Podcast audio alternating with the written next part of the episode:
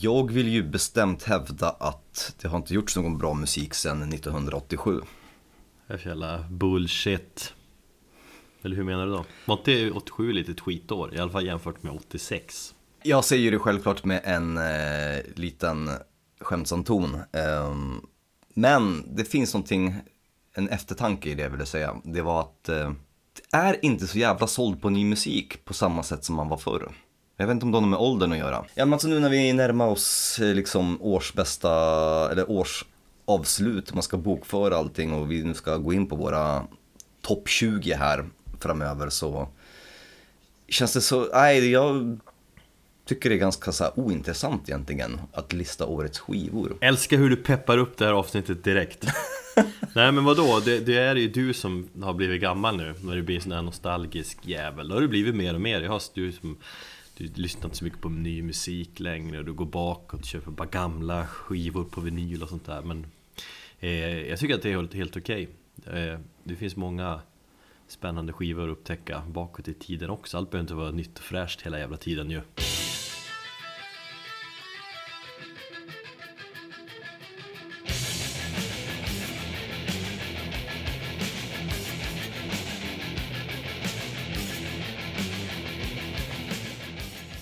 Ja, men välkommen då till Metalpodden avsnitt åttiosju. Och det är då jag som är Erik, och min gode vän, den andra snubben här i podden, heter ju Thomas. Välkomna, välkomna. Tycker vi att vi måste börja med att tacka för all eh, respons vi har fått för förra avsnittet om psykisk ohälsa. Det har nästan varit eh, lite överväldigande ju. Många som har hört av sig på sociala medier, många som har skickat mejl, och, och folk har pratat med oss, i alla fall med mig. I R L så att säga. eh, Fantastiskt fint, hur känner du? Du har ju inte sett allt, eh, men jag, vi har vidarebefordrat ganska mycket. Jag kanske bara sett en bråkdel av det, men de personliga mejlen som jag fått och de människorna som har kontaktat mig på, på ett eller annat sätt, eh, vänner och bekanta på sms och sånt där. Alltså det är så jävla ovanligt att få ett sms idag. Förlåt, men när folk skriver ett sms och ber för ett starkt avsnitt och sånt där, Då, då blir jag nästan så här.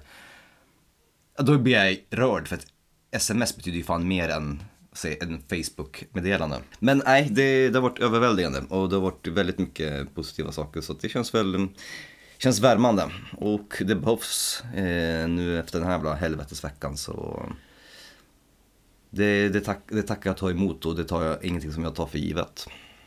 Jag har nästan alltså, alltså, nästan fått en tår i ögat. Jag tänker att du har fått tårar i ögat. Jag har legat så stort böligt av flera olika anledningar den här veckan. Nej, men i, i, av respons. Ja. Så fina mejl. Ja. Bra. Det känns som att vi har kommit en, någonstans liksom, en bit närmare våra lyssnare på något härligt sätt efter förra avsnittet. Eh, och, och jag tycker det är verkligen fantastiskt att så många har hört av sig och ger respons. Men också lite skrämmande. Alltså det, det bekräftar ju det vi känner och tänker, att många där ute mår piss. Ja, absolut. Eh, och det är många som har hört av sig och berättar om det. Just att de har blivit inspirerade av dig, Thomas. Och, mm. eh, det, eh, jag tycker du ska ta åt dig som fan där, att det är ditt fel att alla mår dåligt. Eller att eh, tack vare dig så får folk prata. Men vad fan, nu, nu, nu brister ju den här bubblan av vi är tuffa hårdrockare. Vi har aldrig försökt ha den bubblan. Nej, det har vi inte. Var det målet från första början, att vi ska inte vara den där macho-typen som scrollar Slayer på och har en öl i näven. Ja, men alltså den sidan får man också visa, men man måste ju kunna visa hela registret. Givetvis, och det var ju sagt eh, från dag ett att vi ville visa en helt annan sida av, av hårdrockarna. Ja, det tycker jag. Men jag tänker så här, vem fan kan vara glad då i denna värld? Alltså genuint glad och lycklig. Känner du någon som du är taget? Nej, det gör jag inte. Jag känner mest av folk som så accepterar sin tillvaro som den är och blir glada för det lilla man har. Det är liksom så här, jag försöker ju hitta, alltså mitt liv är långt ifrån perfekt, och jag kanske inte känner mig lycklig på det sättet, men vad fan, jag är glad för, för, för det jag har, för en familj, för att man är frisk och så här. Ja, saker som, som man kanske tar för givet, men jag brukar tänka lite extra på det. Det finns inget mer gubber, så är också att man är glad för att man är frisk. Liksom. Fast vet du vad, jag... Det säger typ min moster, man får vara glad så länge man får vara frisk. Alltså jag har jobbat inom äldrevården. Jag har alltså åkt runt på i Norrmalm och Vasastan och, och Kungsholmen och, och liksom träffat människor och, och torkat dem i rumpan och hjälpt dem med alla möjliga mediciner och lagat mat och duschat dem eh, en sommar. Och det jag sa till mig själv, jag slutade på jobbet för jag blev deprimerad när man såg alla människor ligga där för döden. Det jag sa till mig själv bara, om jag bara får dö en stillsam död utan någon form av lidande så är jag nöjd. Då ska du ju dö så här snabbt. Ja men alltså du vet, ingen utdragen död med sjukdomar eller liksom på det sättet. Mäktigast ändå att dö med riktig dödsångest och sådär. Har jag berättat om eh, den vikarien som jag hade gick i trean på, på lågstadiet som, eh, han var satanist och hårdrockare. Nej. Han fick sparken. Han fick sparken för att han ritade en dödskalle. Han var jävligt duktig på att teckna. Jag kan tänka mig att han tecknade så här lite omslag och sånt till, till diverse band. Man var en riktig black metal snubbe. Mm. Eh, och någon assisterande lärare. Eh, han berättade att han ville dö på ett jävligt coolt sätt innan han blev fyrtio. Ja, det, jag tror det är många som tänker så. Eller säger så i alla fall. Ja, jag, var, jag minns att han gjorde en sån otrolig liksom, inverkan. På, på liksom äh, rent musikaliskt och äh, äh, ja, allmänt på livet. Har du koll på han idag, vad han gör eller någonting? Nej, men om han stod, stod i sitt ord så, så, så, så lär han ju vara död vid det laget. Han skulle inte ta livet av sig för det var bara mesar som gjorde. Han skulle supa ihjäl sig typ? Ingen eller aning, han skulle dö på ett coolt sätt och det skulle ske innan han var fyrtio. Nej, men alla har väl sina strider. Alla har sitt mörker och det... Det ska vara någon nyfrälst mupp sådär, som är genuint glad och lycklig hela tiden. Jag tror inte på det. Det gör inte jag heller. En nihilistisk livsinställning är väl det finaste man kan ha ändå. Ja. Men tack för alla fina ord som sagt. Och uh, hang in there, säger man väl. Ja, framförallt prata med varandra. Kommunicera. Mm. Det är inte alltid så jävla lätt och det kanske tar emot, men, men jag tror att som jag sa i förra avsnitt, we're in this together. Det var inte jag som sa det, det var Lisa Hale som sa det om Jill Jans död. Jag tyckte det var fint. Så... Det var även Trent Reznor som skriker det i låten We're in this together mm. på The Fragile. Min absoluta favorit Nine Inch Nails låt för övrigt. Det vet jag. Stand aside now, no one survive. Can tell you how I know. In some time, I will change my name and lay low. In the light, you can see me walk down by the way. The one who did this to us. Well, we got away.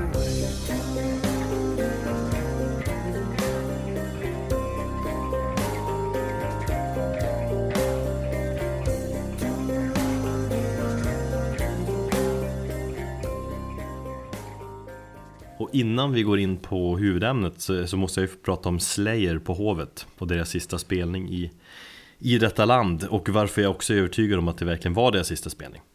Oh, det är jag väldigt nyfiken på. Men jag kan ju få först och främst vilja säga en sak. Ja, varsågod. Jag är ju bitter på det att du har, du har i ditt småbarnshelvete ändå lyckats se två stycken spelningar på mindre än en vecka. Ja. Fan vad jag var arg på dig. Alltså? Ja. Ja men du, har ju, du hade ju kunnat hänga på också. Nej, det hade jag inte kunnat. Jo. Inte så som, mitt, som min vecka har sett ut. Ja, men i, i fredags på Domkraft där hade du ju kunnat... Ja, på lite. Förvisso där, men, men på Slayer tänker jag. Mm. Nu, är jag inte super, nu var jag inte superintresserad på att se Slayer för att jag tycker inte att det är det riktiga Slayer. Det kan diskuteras, eh, men jag var i alla fall ganska så bitter. Men du var jävligt osugen. Har du snackat, du är nästan skit om den här spelningen eh, länge. Eh, men jag förstår ju för sig sista... timman innan och sådär att du blev när du såg alla på sociala medier, vilken tur det, men det kändes som att väldigt många var där och så. Nej, jag vill att du skulle vara nere i samma skit som jag den här veckan. Ja. Och så är du ha kul. Ja, eh, men det var känslosamt också. Det, alltså, jag har väldigt mycket känslor kring denna konsert eh, Och det är det jag tänkte prata om. Mm. Lite, lite så här förvånande mycket. Men det var ju verkligen en hel kväll. Nästan lite som en så här smyg endagsfestival på något vis. Många förband, Ob- Obituary, eh, Anthrax och Lamb of God. Eh, dock helt jävla orimligt att Anthrax fick spela före Lamb of God, tycker jag. Faktiskt. Men det är möjligt att kidsen känner annorlunda på något vis. Mm. Ja, ja. Obituary missar vi såklart. De spelade för tidigt och man behövde hinna några öl. Man, man skippar alltid minst ett förband om man är riktigt true. Och eh, Anthrax missar vi väl halva konserten eller något sånt. Eh, men jag hann i alla fall kasta mig ut i morspitten och hoppa indianhopp till eh, thrash-dängan Indians där. Är det inte lite kulturell appropriering om en vit man gör det? Ja, fast Joe Belladon är ju indian, så att han, han antar på sig sin indian. Ja, ja, men jag menar du. Jo. I dagens politiskt korrekta samhälle så, så är jag inte så jävla säker på om det är okej för dig att göra indianhopp. Ja, nu gjorde jag inte det i och för sig, jag sprang väl omkring, men eh, det, det såg lite billigt, roligt ut att säga att jag gjorde indianhopp. Mm. Det som man gjorde på uppvärmningen till innan fotbollsmatch och sådär. Ja, just det. Eh, men Anthrax tycker jag är svinbra liveband, eh, men som sagt jävligt trist och märkligt att de skulle spela före Lamb of God. De såg jag lite på håll, Lamb of God, och visst, de är så här, som så här fullt kompetenta. eh, Det är tungt och det är, det är så här groove metal, men det är så fan, det är så känslolöst, nästan så här generisk. Alltså de har någon, vad är det står, Pure American Metal eller något sånt där.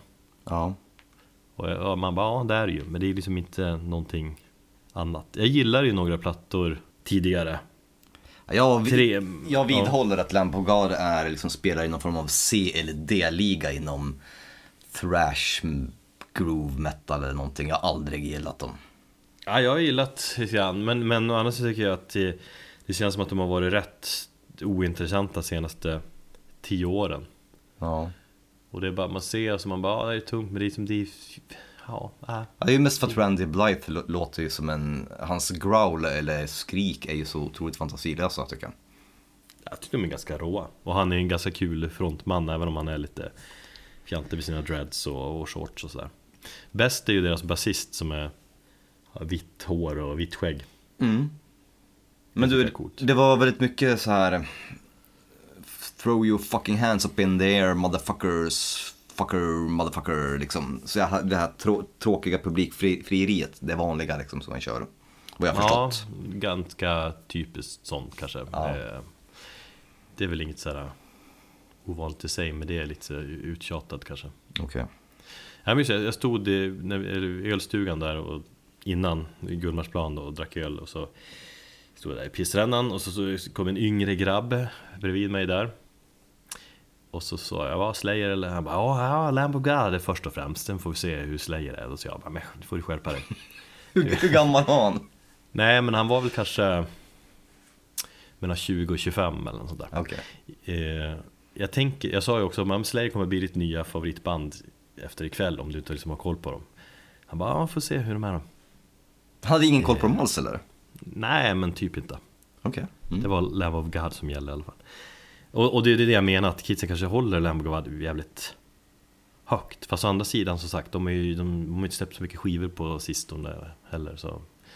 De hade eh, väl någon skiva för, förra året? Låt. Mm. De släppte väl typ en återspel på när de heter Burn the Priest. Nej, men, ja, det gjorde de också, men de har ju släppt en fullängdare efter hela den här eh, fängelseincidenten i Tjeckien där Randy Blythe satt och anklagad för... Ja, just den här tysk eh, liknande st- st- st- Stormontrang eller något sånt där. Ja, precis. Ja. Skit i Lamb of God nu. Det var ju Slayer som gällde. Eh, och det, alltså, det var verkligen, det var svinbra. Det var storslaget och mycket kanske på grund av inramningen också. Det känns det som det är bästa gången jag sett dem. Jag hade, de har aldrig låtit så bra, tycker jag. Vad var det som gjorde dem så pass bra? Det är jättemånga som har sagt att det var helt fantastiskt. Jag tycker, jag tycker att varje låt typ lät bättre än någonsin. Sjukt snygg visuell show också. Mm. De har verkligen gått all in på eldar, säkert sett. Japp. Kanske. Det är bara eld, eld, eld, eld överallt. Det är som pentagram i eld och det är upp- och nedvända kors som i eld och sådär. jättebasic men otroligt effektivt ändå. Eh, det finns ju inget annat som är snyggare visuellt på scen, alltså en eld. Och upp och ner med kors. Ja, i kombination. Mm. Så här. Men det känns som att, ja men jämfört med typ, vad var det inne senaste åren och så här, laser, sånt här fjanteri, alltså bara eld, totalt bäst. Och det känns som att de bara, men vi lägger ner extra mycket krut på eld så blir det extra bra. Under slutlåtarna kändes det som att det bara, hela scenen brann. Det var sjukt varmt och härligt. Men du, om man kan debattera huruvida Slayer är Slayer med eh, Gary Holt och eh, Bostup på trummor, så kan man ju fråga sig, var är Slayer med Phil Demmel på gitarr?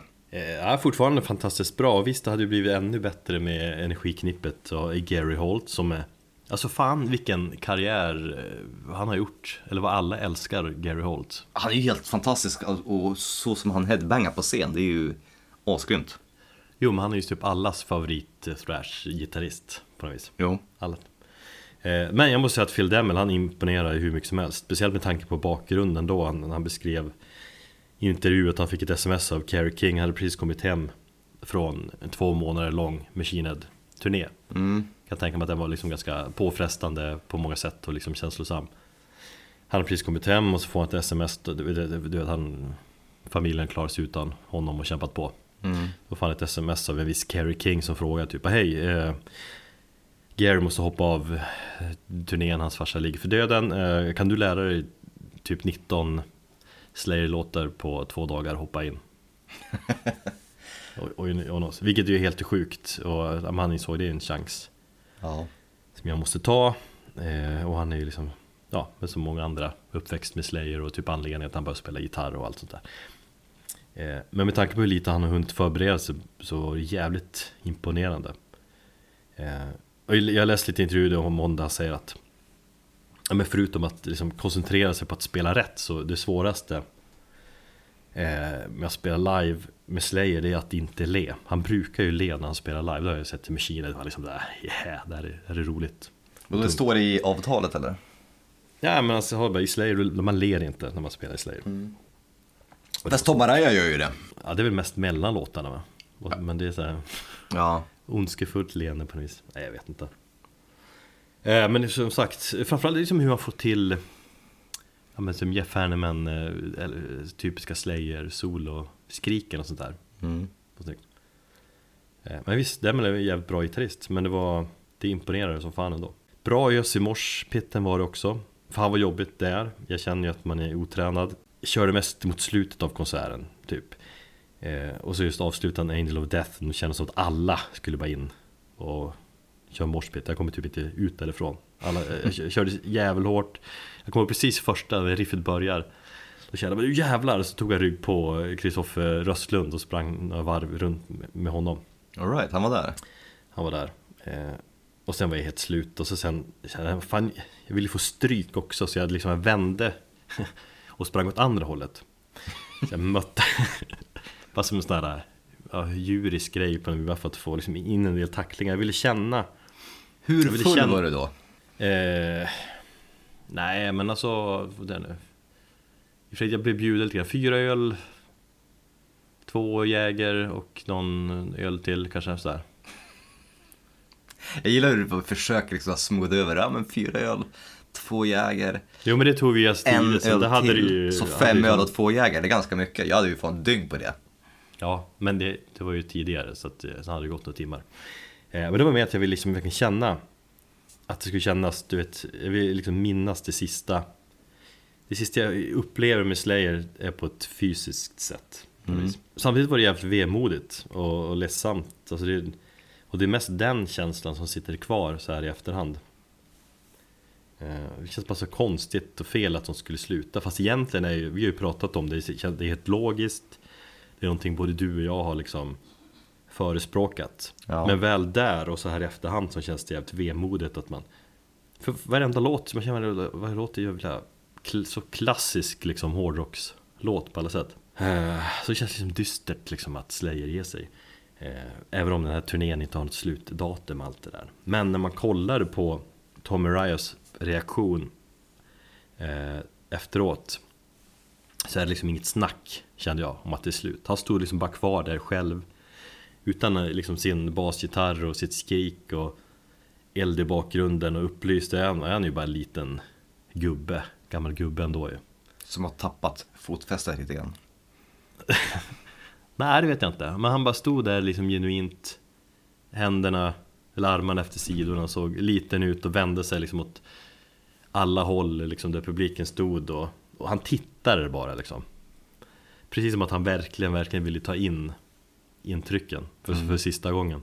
Och så sa han eh, jag kommer sakna er alla på svenska. Ja, fan. Och så gick han. Och så tänker jag att Slayer har alltid varit mer eller mindre konsekvent i allt de gör. Eh, så att eh, nej, de kommer, de kommer inte tillbaka. Det skulle vara det som, som talar för, eh, för bandet. Eh, å andra sidan, nej absolut, jag, jag tror att eh, är det någon som har, alltså det har ju varit väldigt öppet och tydligt att eh, Tom Araya är trött på att spela live och att han egentligen vill bara ja, dra sig tillbaka nu och vara med familjen. Mm. Och att eh, turnélivet eh, intresserar inte honom längre. Tänk så att det här är vad de har sysslat med de senaste trettio åren. Mer, mm. trettiofem år. Typ fyrtio år alltså. fyrtio år nästan, ja. De kan ingenting annat. Han kommer dit, säger att han liksom, nu är det, nu är det slut. Så sitter han där på sin lilla gård i, i, i Kalifornien eller var fan han nu bor. Eh, och så ett, två år går. Han bara, fan vad tomt allting känns. Det kommer säkert vara en sån här posttraumatisk stress eller depression. Och Kerry King kommer förmodligen försöka göra en så halvdana grejer vid sidan av, göra något projekt för att han verkar fortfarande vilja syssla med musik. Eh, och det har han ju också sagt. Och så kommer så, ja, men så kommer de få något erbjudande. De säger i tre, fyra år, men fan ska vi inte ta en tillvända grabbar? Och Tom Araya kommer sitta där på sin lilla, han sitter där på verandan i sin lilla gungstol och stråhatt och bara, fan jag är lite sugen ändå. Och sen de som lägger fram ett lönekuvert, du får så här mycket för den här, för att göra en tillvända runt, runt jorden. Ja men vad fan, klart. Kolla på Ozzy Osbourne, vad fan är han inne på? No More Tours, tredje vändan. Mm, men det, jag tycker att jämförelsen funkar av den, den liksom fysiska faktorn. Metallica snackar ju mycket om, också om hur, hur länge ska vi kunna hålla på. Det är ganska fysiskt krävande musik vi håller på med. Men de har ju tycker så tydligt att hur de har delat upp dem. De snabbare låtarna, de jobbigare låtarna, liksom att de inleder med en, kör en i mitten, en mot slutet typ. Mm. Däremellan är det ju lite halv mellantempo. Slayer är ju alltså väldigt påfrestande för snabbt, hårt hela jävla tiden. Jo. Om de ska liksom åldras fyra fem år och komma tillbaka när de är, ja då är ju Tom Araya en bit över sextio liksom. Det är, det är svårt att de ska, alltså, just det här med att de, ja, de har alltid varit på topp. Jag har ju sagt, de har aldrig fan låtit bättre än vad de gjorde nu heller, känns som. Jag tror på att de kommer återvända på något sätt efter att den här turnén har lagt sig. tjugonitton kommer de väl turnera lite på andra ställen de inte varit på tidigare, vad jag förstått. Några mm. kontinenter.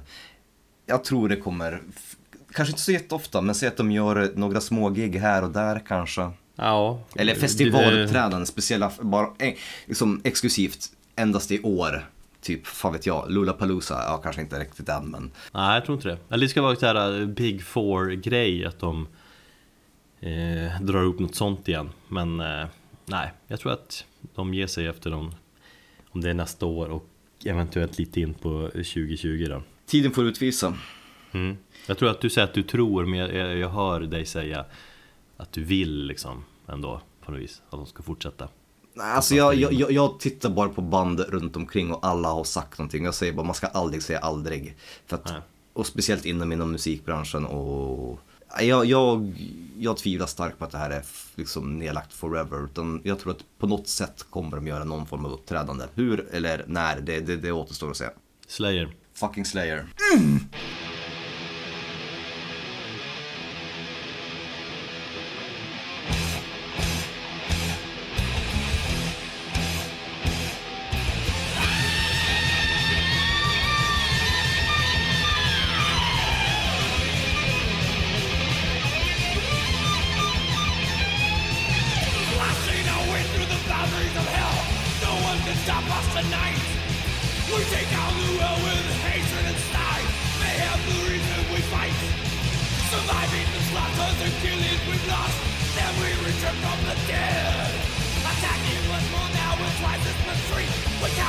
Move on ahead. Oh, I will step by.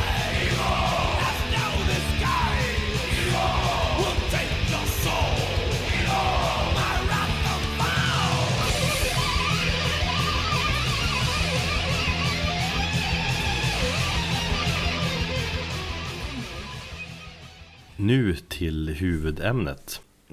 Alla som har följt oss sen, sen start där, eh, och alla som är true fucking metal-nördar vet ju att eh, i slutet av året eh, vad man gör. Eh, då är det samma jävla skit varje år, och det är självklart att vi då sammanfattar skivåret. Ty det måste man ju. Eh, jag brukar rekommendera folk som inte gör det att testa göra det. Ta fram block och penna typ och eh, skriv ner dina favoritplattor och försök ta beslut vilka skivor som var bäst. Eller så skiter man i det fullständigt, för att nästa dag när du har gjort din topp tjugo så kommer du ändå inse att fan, eh, det här stämmer ju inte.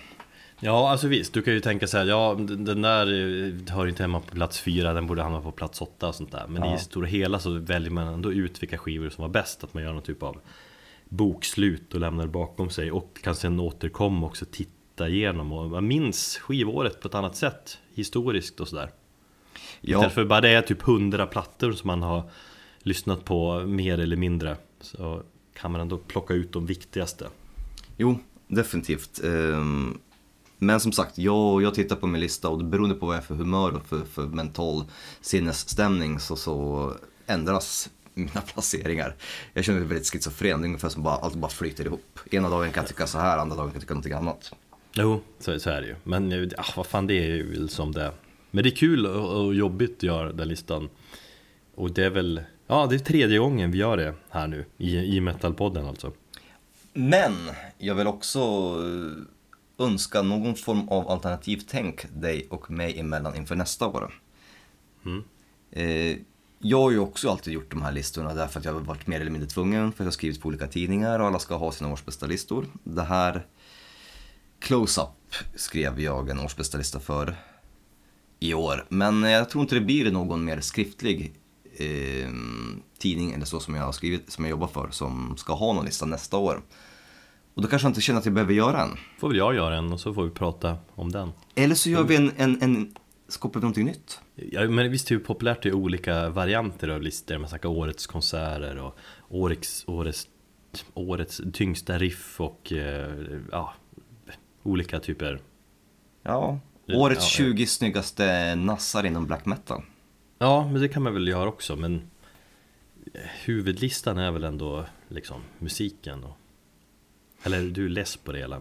Ja, jag är less på det. Och det är väl det här med att jag lyssnar kvalitativt och inte kvantitativt. Och nu när jag har slapp, släppt eh, alltså att skriva om musik helt och hållet nästan, så, så känns det också ganska så befriande att hålla på och lista, lista musik. Sen så tycker jag att man definitivt kan ta upp låtar eller musik och prata om dem, vilket vi i och för sig gör under årets gång, men att man kanske kan sammanfatta det. Jag, som, låt, låtar som har betytt någonting.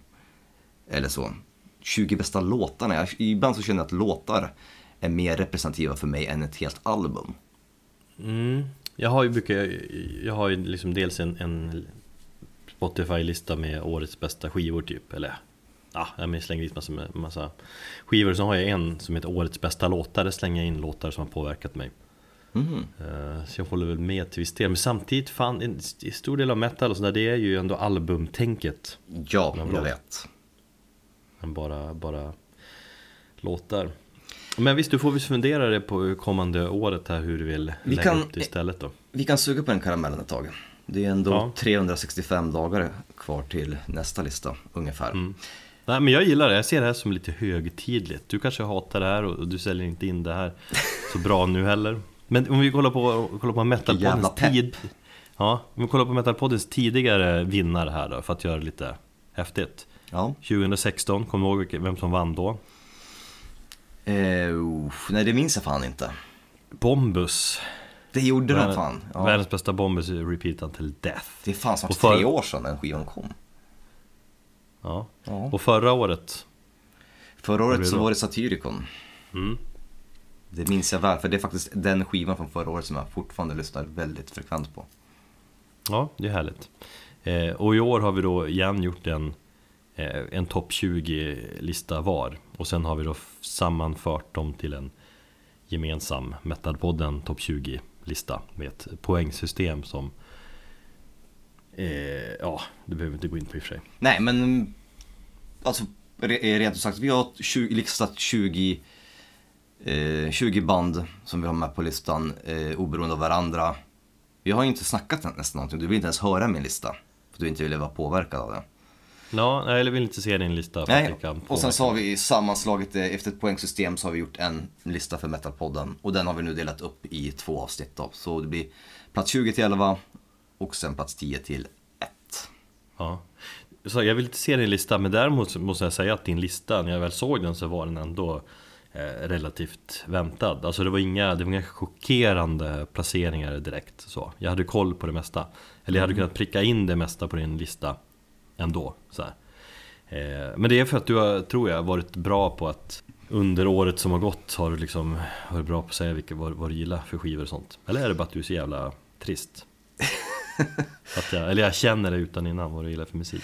Jag tror det har att göra med att jag pratar ju ganska öppet, och jag försöker, för när jag blir peppad på en skiva då vill jag börja prata med dem. Så, så skickar jag det är bara lyssna på det här, så jävla bra. Då skickar du en jävla näve-emojin som jag hatar ibland.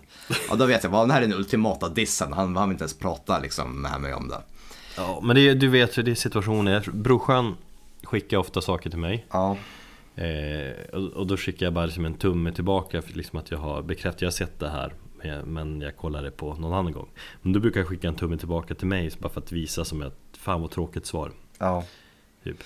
Din lista måste jag ändå säga var betydligt mer överraskande och förvånande på många plan. Men det tycker jag också är ganska härligt, för att vi snackar om någonting och det är nästan som att du, fan vet jag, alltså jag någonstans så har jag väl förväntat mig att vi driver en podd ihop, att du ska liksom dela med dig av bra musik. Fan Thomas, lyssna på det här, det här går Ica igång på. Nej, istället så sitter du där som en litet egobarn och bara liksom håller det för dig själv, och så får man se det på listan. Ja, ett år ja, vissa senare. Vissa saker pratar jag väl om, men ja. Men vad fan, det är ju många skivor man lyssnar på under ett år. Jag kan inte prata om allt i den här podden. Jag har i alla fall som vanligt, som jag har gjort senaste åren, resonerat som så att jag har plockat ut de skivor som har berört mig mest, som mm. jag brukar säga. Eh, och då brukar det bli lättare att lista, för då kan man eh, nej, men då kan, skivor som är fullt liksom, genombra och kompetenta på alla sätt inte hamna på min lista, eftersom nej, men det är förväntat och kanske inte berör mig så mycket. Ja. Typ. Så i regel brukar det, med det argumentet, eller med, med det tänket, brukar det bli eh, skivor som är eh, lite nya och, och intressanta som ofta hamnar på min lista. Kanske inte fullt så mycket i år, eller jag vet inte, lite blandat kanske. Ja, alltså jo, mer i år skulle jag säga. Ja, eh, sen blir det ju lite att man tänker bredd genremässigt också. Jag kan ju tycka, eller jag, jag tror jag tänker lite typ att jag vill ha en domplatta och en stonerplatta. Nej död, för fan, lite, lite så. Skärp dig, du kan ju inte låta dig begränsas av det. Skulle du bli berörd och du blir berörd av D J Bobo, då får du fan ha med den på listan. Nej, för att det är platt. Nej, men det, nej, det kan man väl inte. Det ska ändå vara inom hårdrocksfacket någonstans så. Jag har alltid, eller jag har alltid haft med en eh, tidigare i alla fall. Eh, Bobo-platta. Nej, men jag hade haft en, en artist som inte är metal, eller som inte kan k- kategoriseras i, inom metal. Förra året så hade jag Ulver. Jag brukar ha typ såhär Porcupine Tree de åren när de var aktuella, Pineapple Thief, någonting som inte är, kanske rör sig inom omr- eller utanför metalsfären, men som många metalmänniskor har koll på. Ja, men fan Ulver räknas fan mig som, kan absolut smacka in i någon underkategori till metal. Rent, ja, rent musikaliskt så tycker jag inte det, men absolut, de har ju en black metal bakgrund som är ganska så stor. Ja. Ja. Nej, men alltså att hålla på och begränsa sig att bara, jag måste ha en domplatta bara för, nej, men jag, för jag, jag den saken. Inte liksom, ja, men li, alltså jag tänker så lite omedvetet att jag vill ha lite bredd tänk så, tror jag. Ja, vad fan, vi kör igång. Jag tror säkert många lyssnare som vi är sugna på att veta.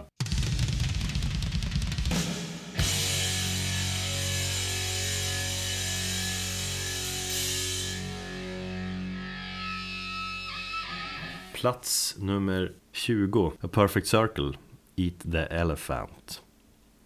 Perfect Circle som var tillbaka med ny musik för första gången på fjorton år i år, vilket är sjukt. Jag tycker att tiden flyger iväg, som man säger. När man tänker på vart man var i livet där för fjorton år sedan och jämför det med idag, så är det ändå, då är det mycket som har hänt. Mm.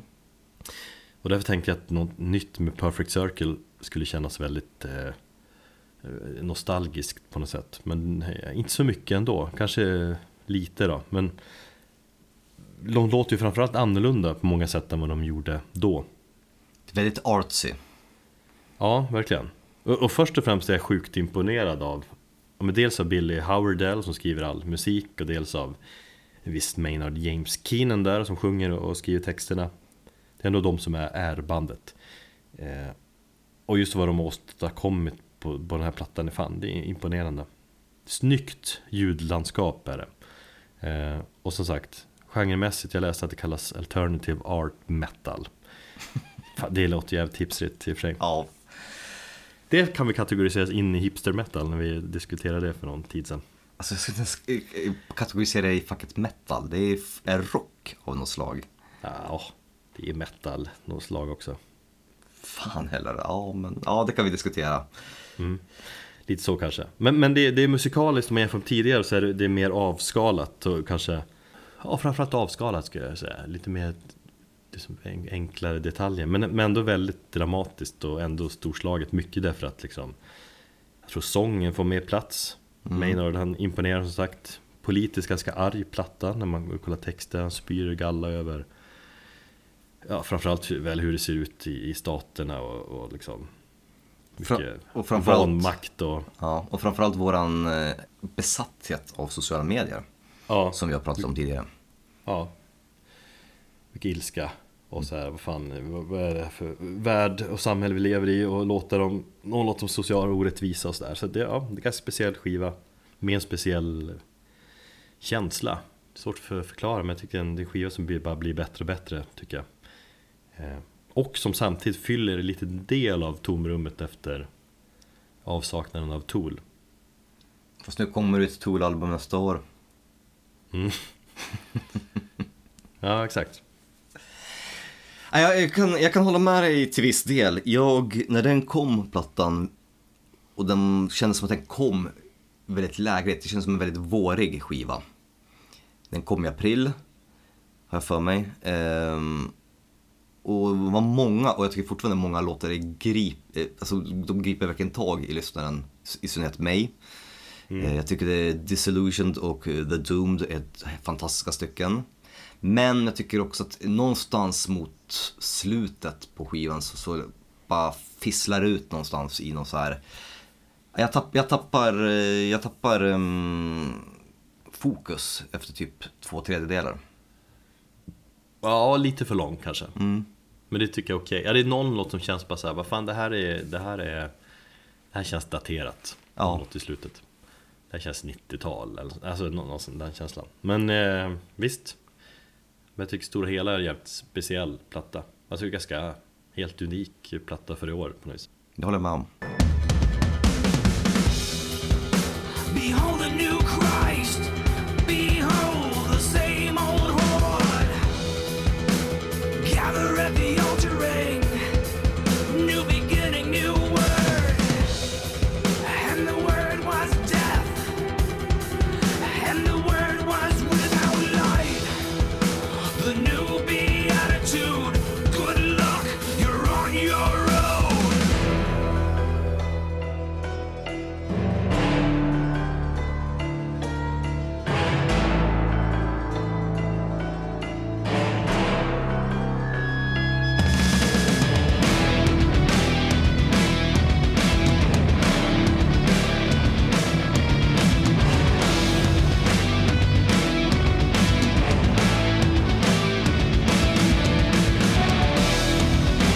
Blessed are the fornicants, may we bend down to be their horns.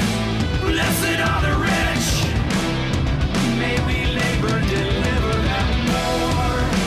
Blessed are the envious, bless the slothful, the wrathful, the vain. Blessed are the gluttonous, may they feast us to famine and war. Plats nummer nitton.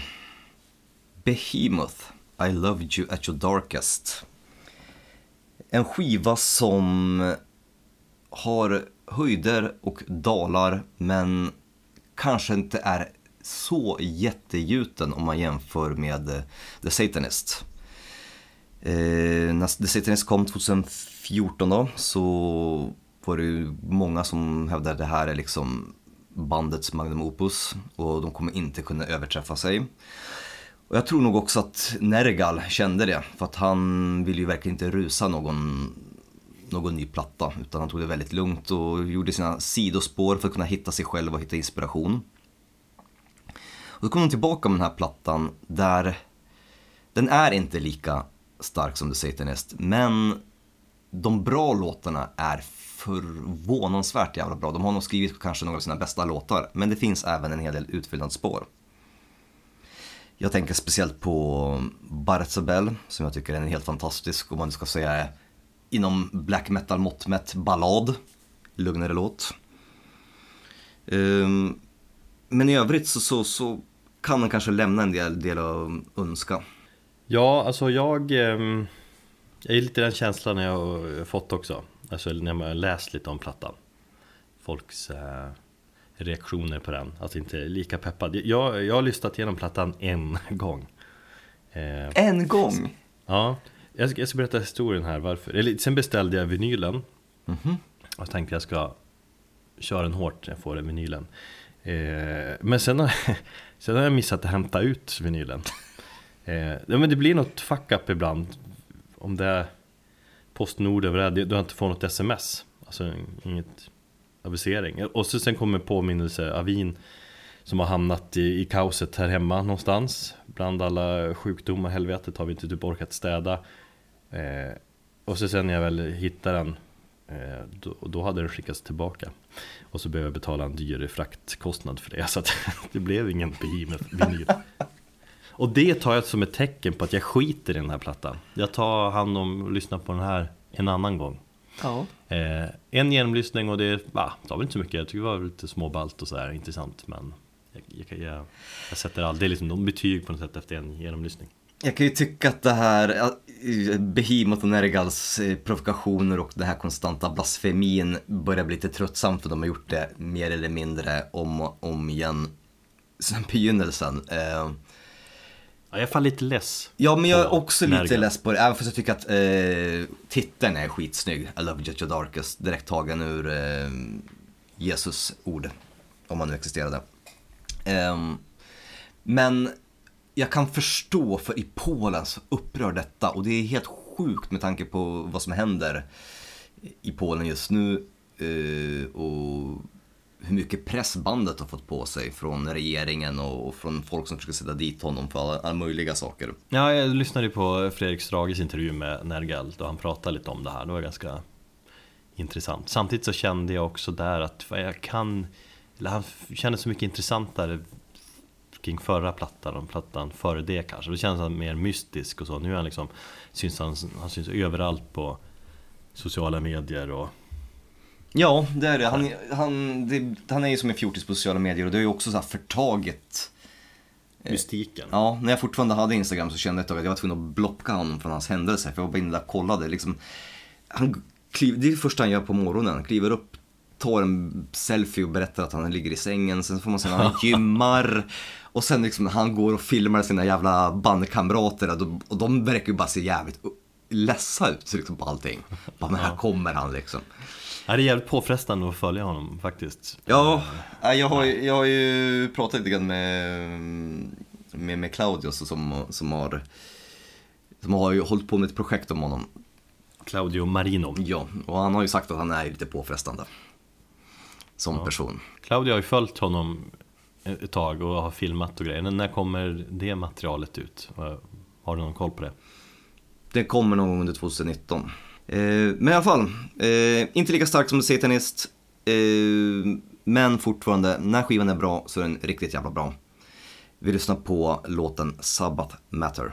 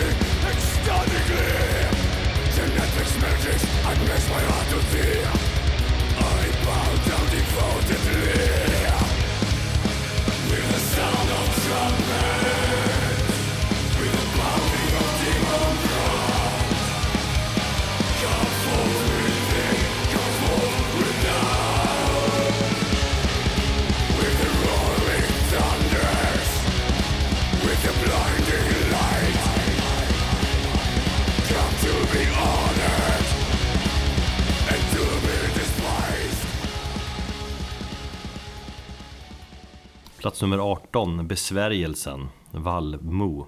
Ett Stockholmsband om jag har rätt. Eh, ja. eh, som bildades tjugo fjorton.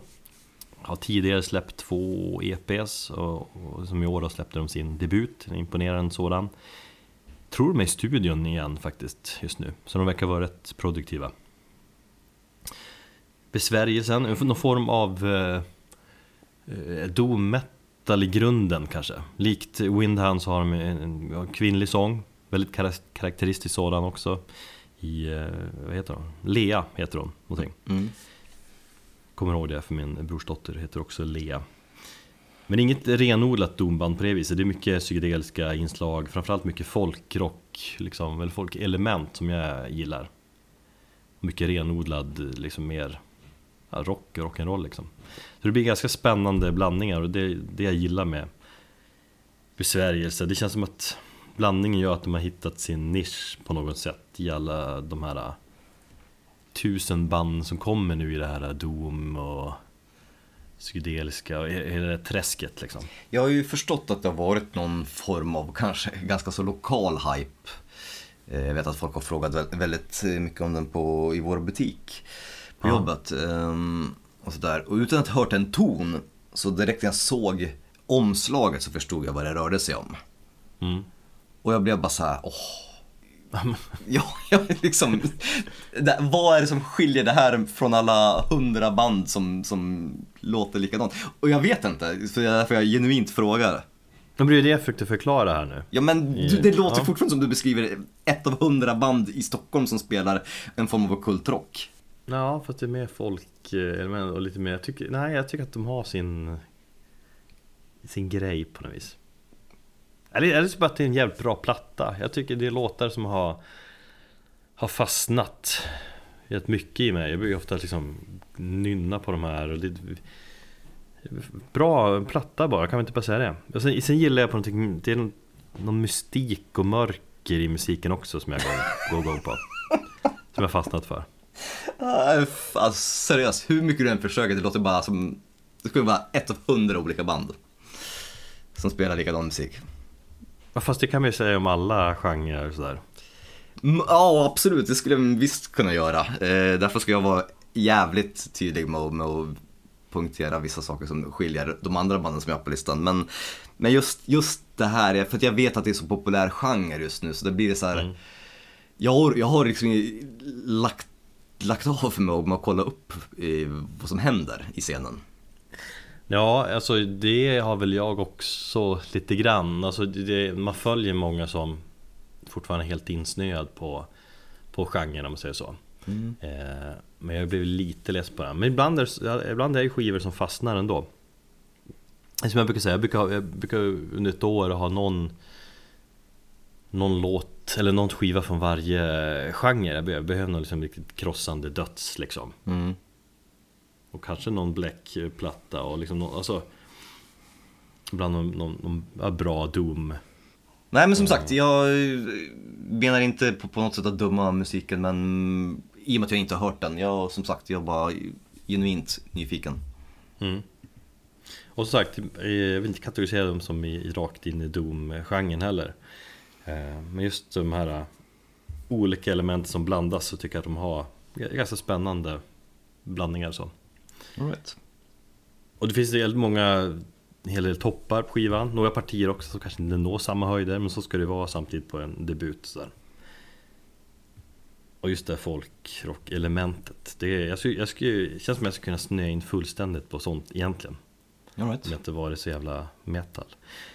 Men Besvärjelsen i alla fall. Bra eh, rollspelsnamn.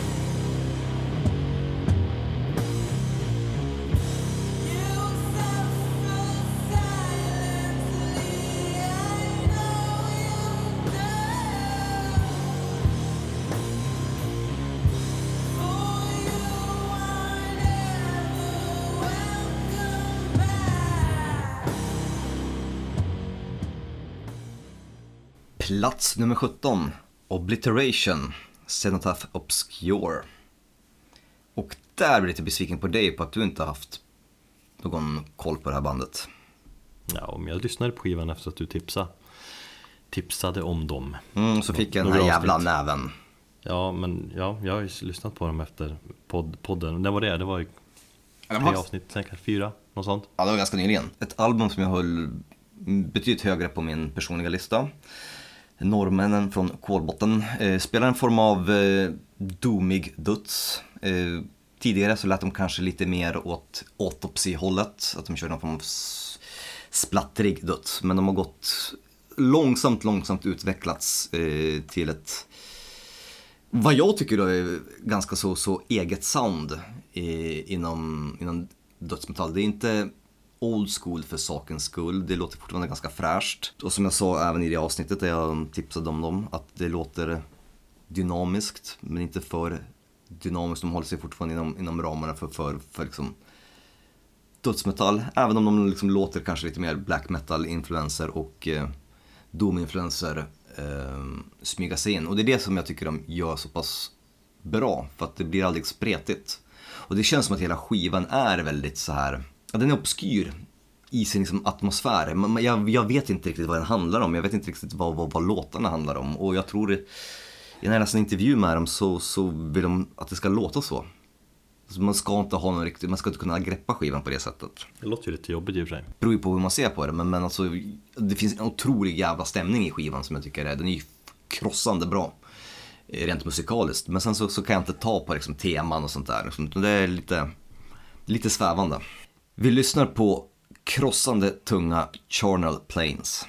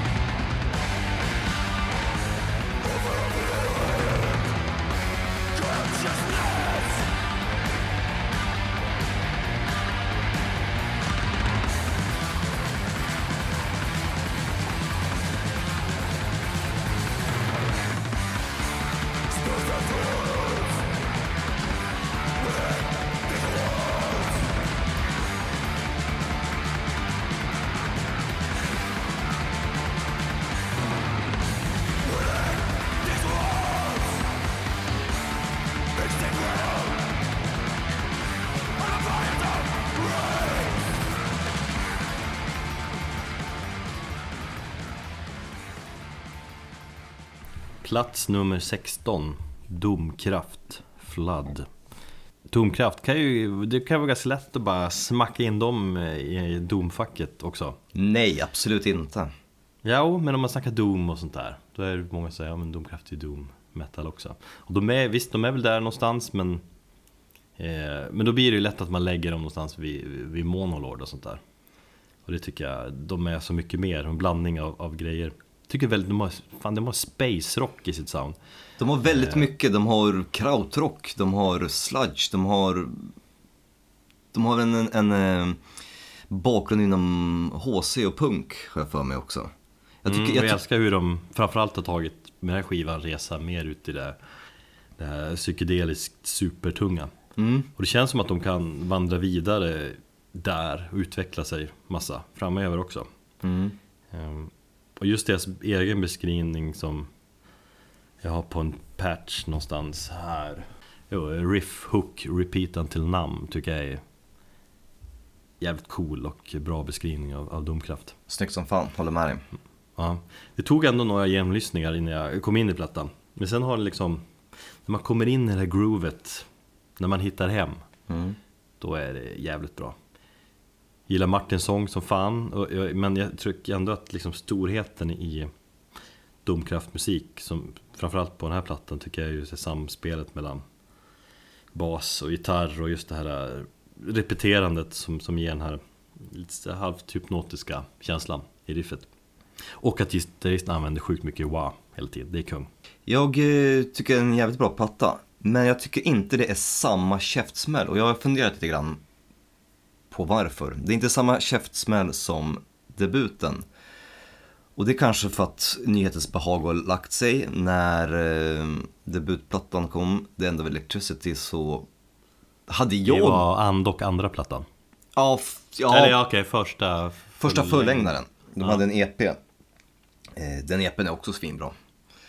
Eh, nej, men just förlängningsdebuten, när den kom så... F- för mig i alla fall, personligen, så kändes det som att wow, det här låter jävligt... originellt, och, och, och det var liksom, det var en musikalisk käftsmäll, om man ska använda ett väldigt slitet begrepp. Eh, det var inte samma liksom hårda slag i ansiktet med den här plattan. Nej, alltså det håller jag med om faktiskt. Men som du säger, det, istället så har de kanske, jag tycker egentligen de gör någonting annorlunda. De har väl tagit det som de gjorde på debutplattan, och sen så har de väl bara kanske förfinat vissa grejer som man gör på en uppföljare. Tycker inte det faktiskt. Jag tycker att de har, de har utvecklats, inte liksom förfinat. Jag tycker att de har gått till liksom ett mer spännande steg med den här. Just de har gått mer på ut det här, ut i rymden. Jo. Ja. Mer eh, psykedeliskt eh, tänk och repeterande, just för att få den här lite ja, hypnotiska känslan som jag går igång på. Vilket är Så, ändå står i kontrast till om du tänker på temat på plattan. Flood, det är mycket låtar som landslide och, och sånt. Det är väldigt jordnära tema på skivan. Ja, men kanske inte musikaliskt så här. Ja, jag kan kanske inte då tycka att det är så jättemycket space rock i den. Men ja, det är väl bara jag. I känslan är det spaceigt. Kanske, jo, men jag tycker det finns space rock inslag också. Um, så att de är på någon utvecklingssteg någonstans som jag tycker är spännande att se vart den tar vägen. Absolut, det kan jag hålla med om. Jag kan tänka mig att, ja, men om man ska jämföra med Monolord, varför man nu ska göra det då, men jag tror det är svårare för dem att utveckla sig, att de kanske är mer i ett liksom fack någonstans. Vilka Monolord? Ja, svårare för dem att ta mest, mest domkraft är mer, lite mer svävande och kan, ja, det blir intressant att se vad de går för, för vägar framöver också. Uh, ja, nu tror jag dock inte att Monolord är så lätt att placera ett fack, för jag tycker ändå de liksom tog sin, med, med sin tredje platta så gjorde de ju någonting väldigt annorlunda. Uh, jag tycker definitivt man kan ställa dem bredvid varandra på det sättet, kanske inte in och, och jämföra dem inbördes, men, men jag tycker att båda tar egentligen, som vi nu säger, en ganska sliten genre där det finns, går ett band på dussinet. Uh, eller hur nu uttrycket lyder, och ändå gör någon, de sticker ut. Ja, det är det jag vill säga. De gör sin, sin grej inom genren och de tar sin plats. Ja, och de har utvecklat att ha sin grej som låter väldigt originellt och som inte låter som någon efterapning, utan det låter som en vidareutveckling av någonting mm. redan etablerat. Och det är därför jag gillar Domkraft och Monolord, för att de, de är väldigt bra på det. Ja. Nej, men som sagt, när jag säger vad jag hör för stilar eller influenser i domkraftmusik och du säger någonting annat, så säger det ganska mycket om liksom hur, hur spännande de mm. är också. Att man hör olika typer av genrer i, i deras musik. Mm. Det var allt. Eh, Domkraft är kung. Och live, fan så bra de är där också. Och som alltid så, så växer ju alltid skivor när man har hört musiken live också. Då förstår man det bättre. Ty metal ska upplevas live. Och jag såg dem ju på deras release-gig för någon vecka sedan på Copperfields, exakt en vecka sedan ska jag säga. Mm. Då var jag jävligt peppad. Det hade jag kommit från julfest och druckit öl och ärligheter i, vad räknar, i, åt, i åtta timmar innan deras spelning började. Så jag var lyrisk och ganska på G. var ett kul gig. Det känns som att alla kände alla där framme också och röjde på. Jag råkade skalla någon kille, eller någon kille skalla mig, så jag hade ont i pannan några dagar efteråt. Och så var det bakfull som ett as dagen efter. Och så var jag bakfull som ett jävla as. Linn skrattade åt mig.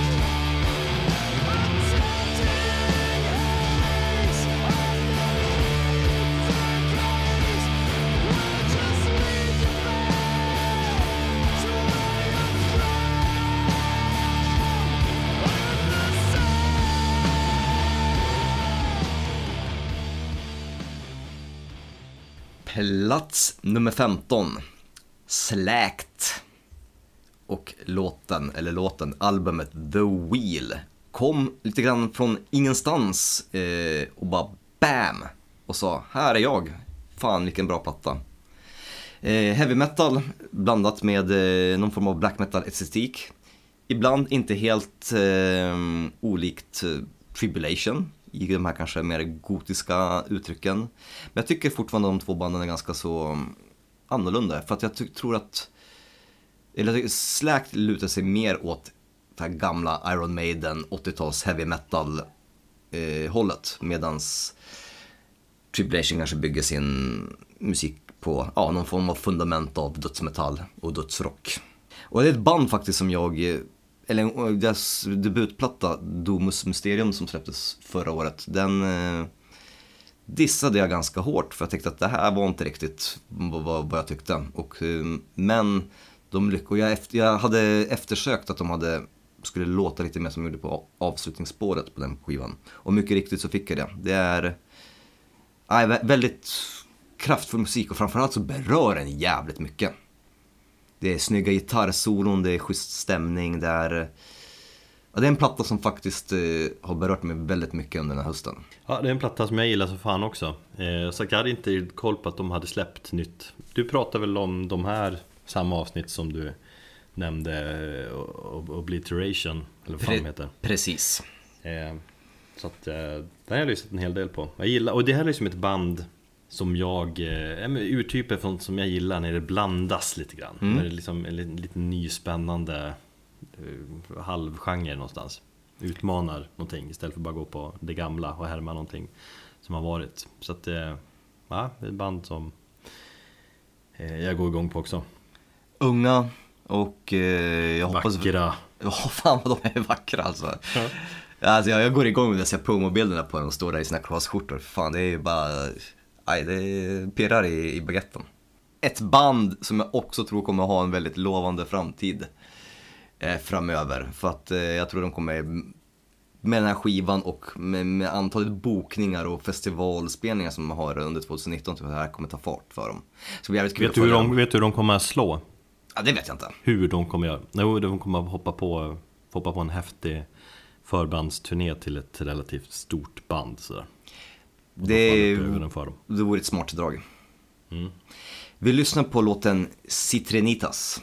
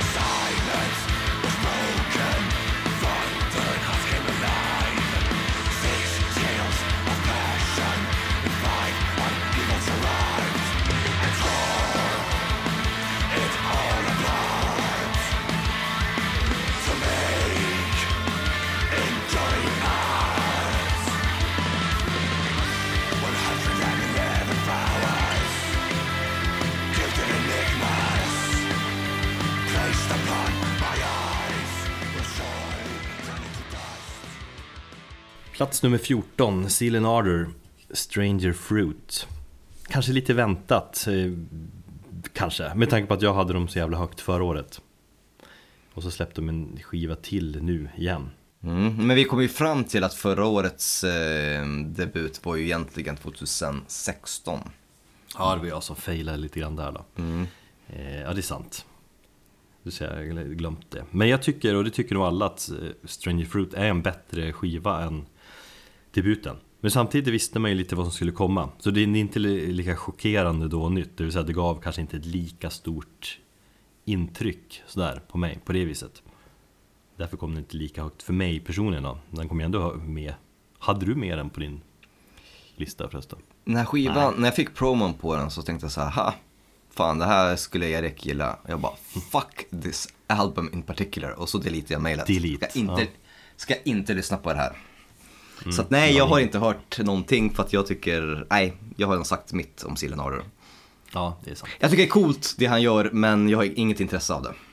Ja, det blir för svårt för dig. Det blir två delar som blandas. Precis. Som, man, som inte kan... kan blandas. Nej, precis.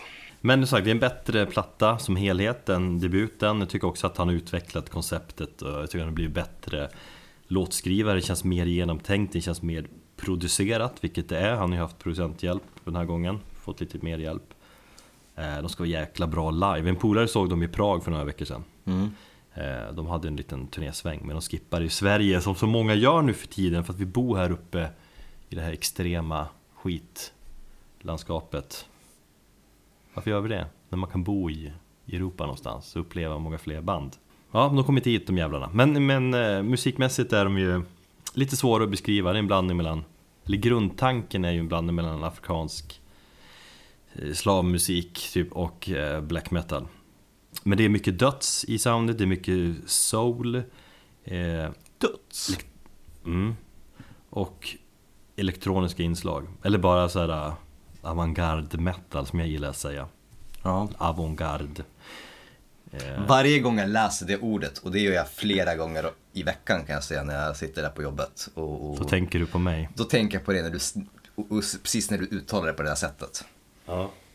Så när jag försöker snacka franska. Mm. Eh, nej men, bara utifrån det så är det ju allmänt jävla spännande musik. Och stundtals, det jag gillar med plattan att den är stundtals lite påfrestande att lyssna på. Det gillar jag. När det är lite jobbigt och lite halvt skrämmande. När, då är, det är mycket känsla, då är det lite på, lite på allvar sådär. Man känns inte helt bekväm alla gånger. På ett bra sätt, om du förstår vad jag menar. Det mm. berör, lite, lite läskigt. Eh, mycket känsla, det är fan kung. Jag tänkte... Eller han, Manuel Gagneau är kung.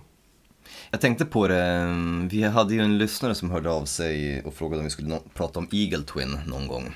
Och jag tänkte på när du pratade om just, nu har vi inte Eagle Twin på våran lista. Ehm, för det är en skiv... Hade du med dig på den? Nej. Den har gått från fan plats fem till plats tjugofem till allt möjligt liksom. Den har vandrat fram och tillbaka på listan, men till slut så föll den bort från topp tjugo. Men jag hade på den, tror jag, på den plats på min tjugofem-lista som jag skickade in till Close-Up. Jag tror jag hade den, min, den hamnade typ på ja, tjugoandra platsen och sådär. Ja, jag har för mig att jag hade så också. En, en skiva som var så otroligt påfrestande att lyssna på. Och en skiva som jag i särklass har lyssnat på mest i, i år. För att jag har kämpat med den, jag förstår inte varför jag har gjort det. Nej, jag känner, jag känner igen det där. Eh, för att jag gillar mycket av det. Och det är som att man vill komma till nästa insikt. Nivå på något sätt. Ja. Eller hur?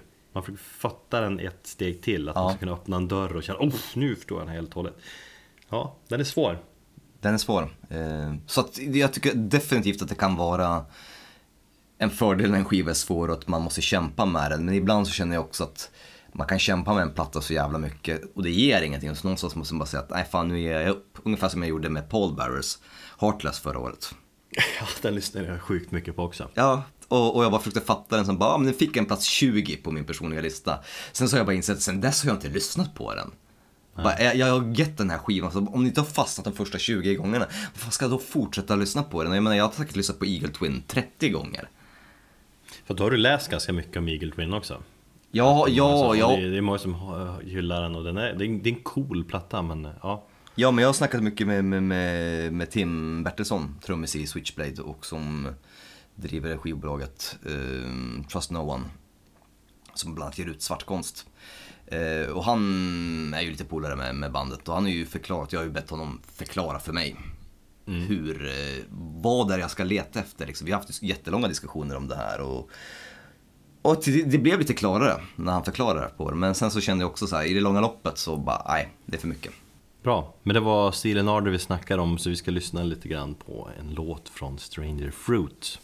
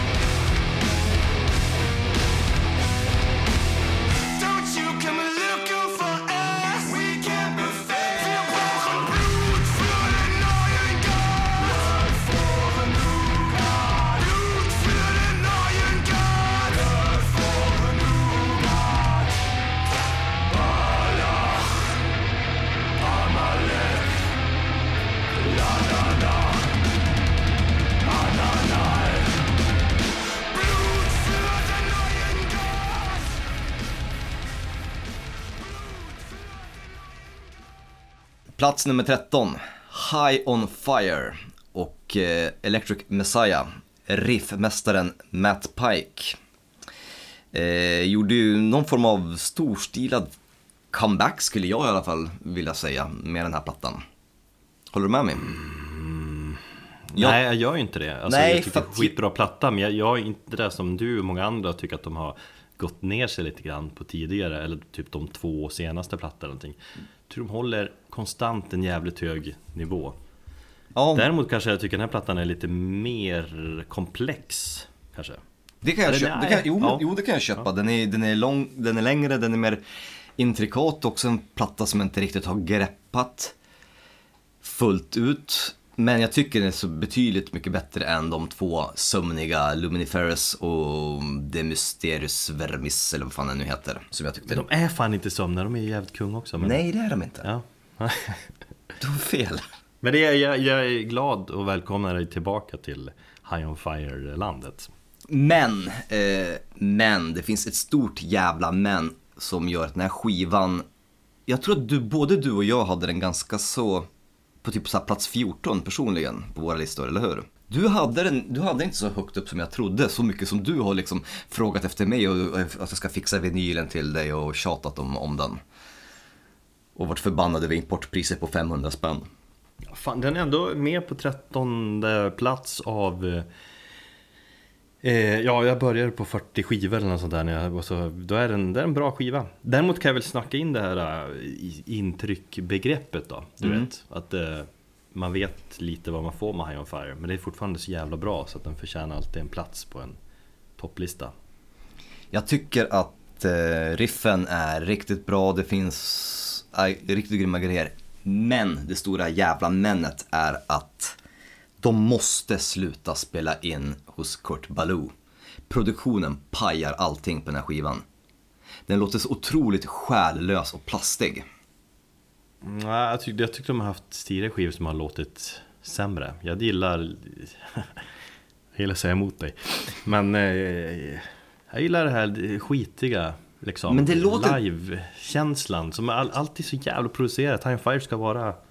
skitigt och lite men det är det det inte, och sånt där. Det är det det inte gör. Jag tycker inte det låter skitigt. Det låter bakalt, själlöst och, och, och, och, och mekaniskt. Jag, jag, det jag saknar är värme på den här skivan. Och det är jättetypiskt för Kurt Ballou. Och hans... Han är säkert en jätteduktig producent. Och hans God City Studios, vet att det är många band som spelar in där. Men ett band som High on Fire... Om, om du jämför till exempel hur Sleep-skivan låter eh, och hur, hur, hur liksom varma, fassiga toner. Nu är det för sig kanske inte lika mycket fass i, i High on Fire, men nej, det, är, det, det är bara en kal ljudbild som, som, in, som lämnar mig ganska oberörd. Och, den, och Kurt Balous produk- eller, sätt att producera passar en viss typ av band. Och det är de här black and hardcore-banden. All Pigs Must Die, Trap Them... till viss mån Black Breath. Den typen av så här nedsvärtat hardcore tycker jag hans produktioner är svinbra för, men inte High on Fire. Det här är en sak som stör mig så otroligt mycket när jag lyssnar på skivan, att jag har svårt att släppa det. Du blir ju sån jävla ljudröv. Nej, jag vill påstå att jag är en jävla amatör när det gäller, när det gäller ljud och sånt där. Men jag tycker bara att det är så påtagligt för mig i alla fall.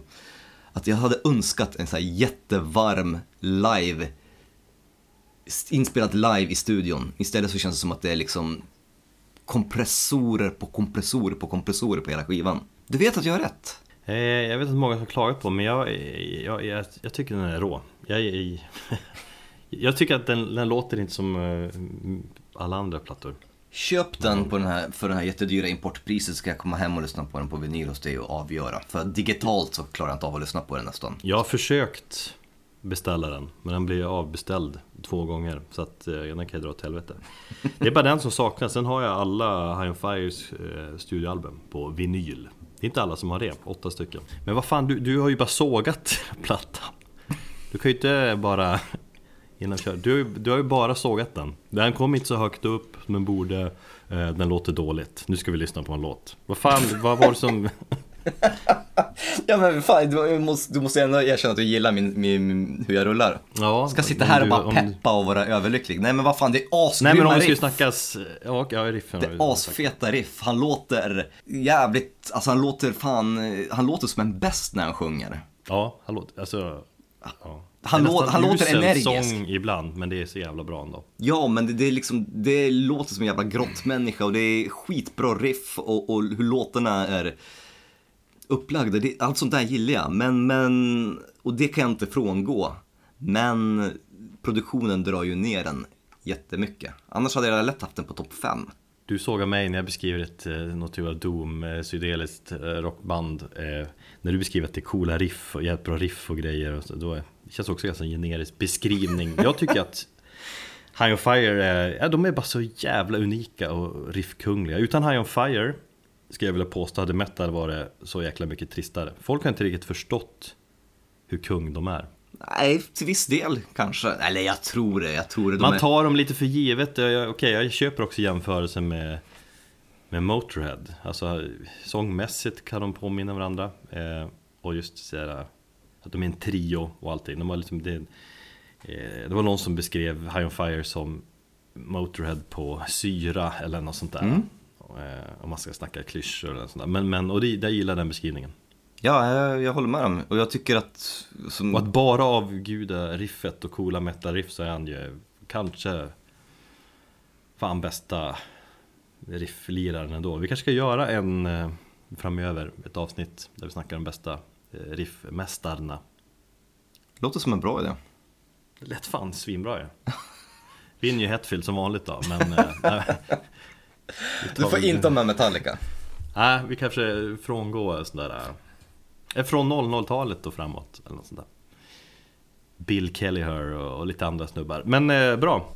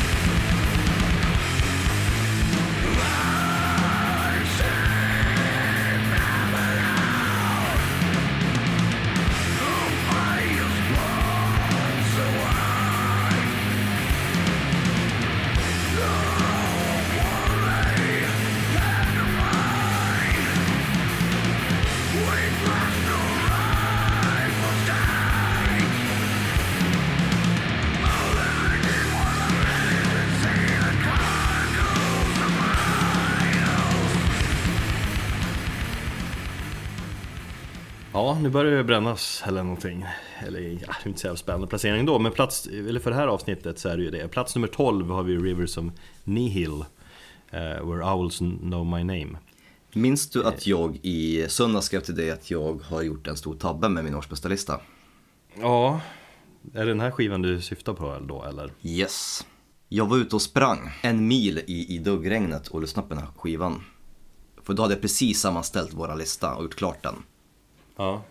Eh, och så stack jag ut och sprang och tänkte jag ska fan lyssna på den här, eh, för att jag hade lyssnat på den till och från under, eh, under årets gång, men inte så jättemycket. Och så när jag springer där och, och liksom närmar mig milen och jag hade så jävla mycket energi. Jag har fan inte haft så mycket energi på, på, på hur länge som helst. Fy fan vad den här skivan är bra.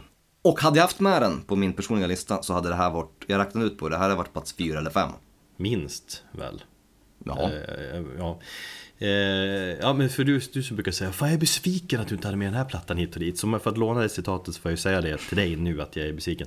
Däremot får man väl också säga att, alltså du säger att du har typ glömt det, men du var, när du väl sammanfattade året så var inte det här, gav inte den här skivan dig så mycket ändå så att den kom med på en topp tjugo. Sen att du upptäckte den i efterhand, det är väl det som det handlar om. Ja, alltså, listor med varandra. Ja. Så är det ju hela tiden, och då insåg man, oj, den här skivan har jag missat. Fan, man har inte så mycket. Men jag har inte tid. missat den, utan jag har lyssnat på den och jag tyckte den var svinbra när den kom. Men jag glömde bort den, den försvann någonstans. Sen låg den där i bak, så jag försökte minnas bara, men just det, blev det, hur lät den där? Mm. Och sen så lyssnade jag på den nu och då insåg jag att jävlar, den var ju svinbra. Och mm. bara att jag, to- jag hade totalt glömt bort den. Jag tror till och med att jag också sammanställde min lista, så jag vet inte om jag hade med mig på när jag bara drog upp alla eh, artister som har släppt band, eller liksom alla artister som har släppt eh, en skiva i år. Fan, jag tror det var du som jobbade med musik. Ja, men jag sa det, overflow. Så då, den ja. någonstans så bara försvann den. Det där hör väl till lite grann också, att man missar någon skiva sådär. Ja, det får man väl stå eh, för. Får man stå för det. Eh, nej, men det var ju en platta som jag, jag tipsade om i den här podden i början av året faktiskt. Mm. Eh, mars kanske den kom. Som jag gick igång på som fan då. Och sen blev jag pappaledig och sen glömde jag bort den skivan i ett halvår typ. Och lyssnade inte på musik överhuvudtaget, förutom eh, Trasan och Bananer och sånt där. eh, Och sen tog jag upp den här skivan nu igen i höst. Och jag tycker verkligen, verkligen, för att uttrycka det som bara tydliggöra, att det är en av årets bästa skivor. Mm. Älskar deras form av progressiv döds. Den är alltid intressant, hela tiden utmanande. Eh, och just användningen av, av saxofon som gör den ännu mer mästerlig. När de smackar in det så här jazzigt och snyggt. Ja, det är så jävla, det, det är så jävla snyggt. Det är så jävla snyggt. Det, vilket första gång man känner bara, vad fan, det här var ju, vad är det här? Det här är ju knäppt. Det här, inte det här fel. Men sen inser man att det är bara, ja, så jävla snyggt. Det som eh, Tobias Forge säger, den här saxofonen, det är det här extra rock'n'roll moment. Skruvar upp reglaget till elva. Mm. Nej, jag håller med om att just saxofongrejerna, alltså det, dels så är det så sjukt sexigt. Det är så jävla mycket känsla i musiken också. eh, Det är en platta som jag tycker är intressant rakt igenom, och som jag faktiskt vill aktivt lyssna på. Och jag tappar aldrig eh, liksom fokuset. Nej, det är hela tiden varierat och sjukt bra låtskriveri. Och jag gillar den här blandningen mellan ambienta partier och jäveltung döds. Mm. Supertekniskt döds. De, de är ju, och det är det som, är, som, för jag har ju ibland svårt när det blir för progressiv eller för, te, för teknisk dödsmetall. eh, Men det som jag säger med, med andra band, de vandrar på rätt sida om gränsen för att hålla det liksom känslan kontra för tekniskt. Mm. Det blir aldrig för tekniskt. Det blir tekniskt och jag gillar det som fan när det bryter ifrån kanske någon skön känsla, men det blir aldrig, aldrig för mycket åt något håll. Man kan säga att det blir för, det är ju supertekniskt ibland, men på ett sätt som gör att det ändå fortfarande är jävligt bra. Men det tar, det tar aldrig över. Som Nej. det ibland kan göra med, med, med de här lite mer moderna tekniska dödsbanden. Ja, nej, men jag, jag håller med fullständigt. Har du tänkt på att skivan är, att det finns någonting sorgligt över den? Ett vemod, ett allmänt sånt här universellt vemod. Ja, men det är så bara bandnamnet och typ albumtiteln på något vis och skivomslaget tycker jag är absolut. Ja, ja, men jag tänkte om man lyssnar på texterna lite grann och sen så bara allmänt med det här. Jag tycker det finns någon så här allmän, någon form av typ ett ex- existentiellt undrande och någon som, mm. ja, på något sätt berör mig i alla fall. Ja, för mig också. Bra, fan, här är vi ju helt överens. Mm. Så vi kan tänka oss det här i plats, egentligen plats eh, topp fem. Topp fem är garanterat om, om, om jag hade varit lite mer, hade haft mer koll. Ja. Men det får bli plats tolv istället. Mm. Jag nämnde det också i mars när jag kollade på mina anteckningar att eh, jag har inte gått igång på en progressiv dödsplatta så mycket sen Opeth, eh, deras Ghost Reveries. Sådär. Och jag, jag är nog lite beredd. Ja, jag är fan beredd. Jag, eller jag håller, hävdar fortfarande att jag känner så. Nu har vi sålt in den här skivan bra.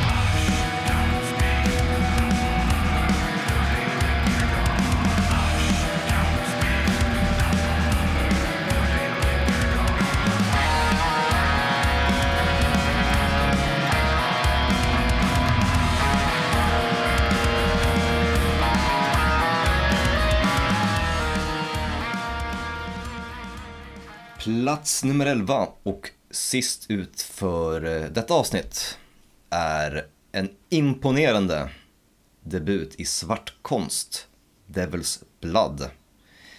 Eh, släpptes eh, digitalt tidigare i, eh, i våras och sen så kom den som fysiskt i, i höstas. En skiva som är ja, på många sätt så är den väldigt imponerande, för att om man tänker efter att det här är ett enmansprojekt, och vad jag har förstått så har han eh, jobbat med den, eh, Rickard Törnqvist, eh, jobbat på skivan i två år och skött det mesta själv faktiskt. Och det är en blandning av black metal och dödsmetall och en ja, death and roll. Eh, också en skiva som du kom med ganska sent. Jag vet, du har ju typ jobbat ganska mycket med den här plattan. Mm. Så att den eh, har väl tagit en speciell plats hos dig av den anledningen också. Mm. Nej, jag tyckte jag tyckte det är svinbra platta där också. Men kanske inte har berört mig på djupet på samma sätt som det har gjort för dig.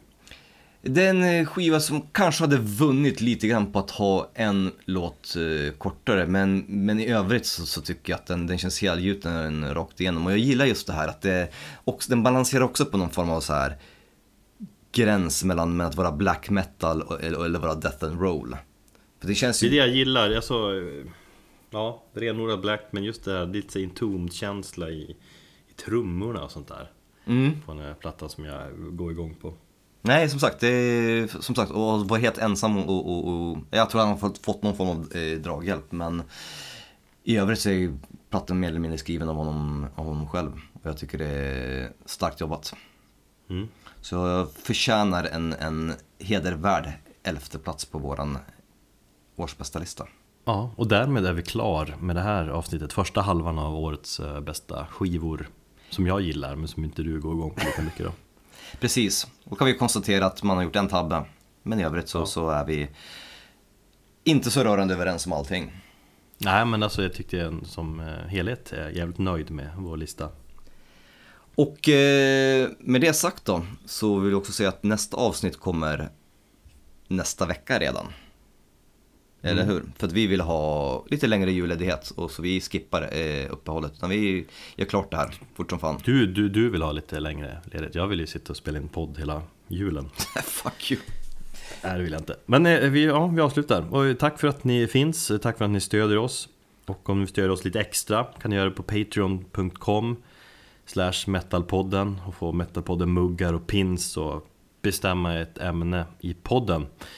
Och framförallt få vår eviga respekt hela vägen in till döden.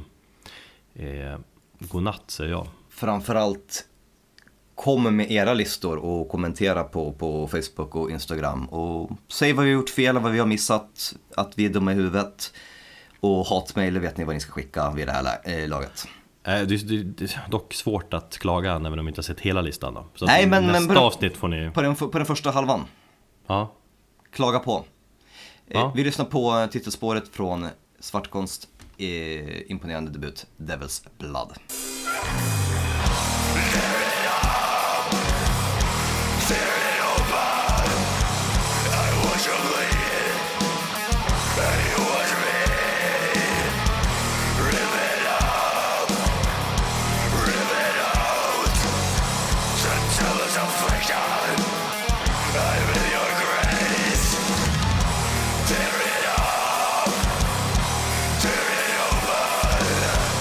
See you drown.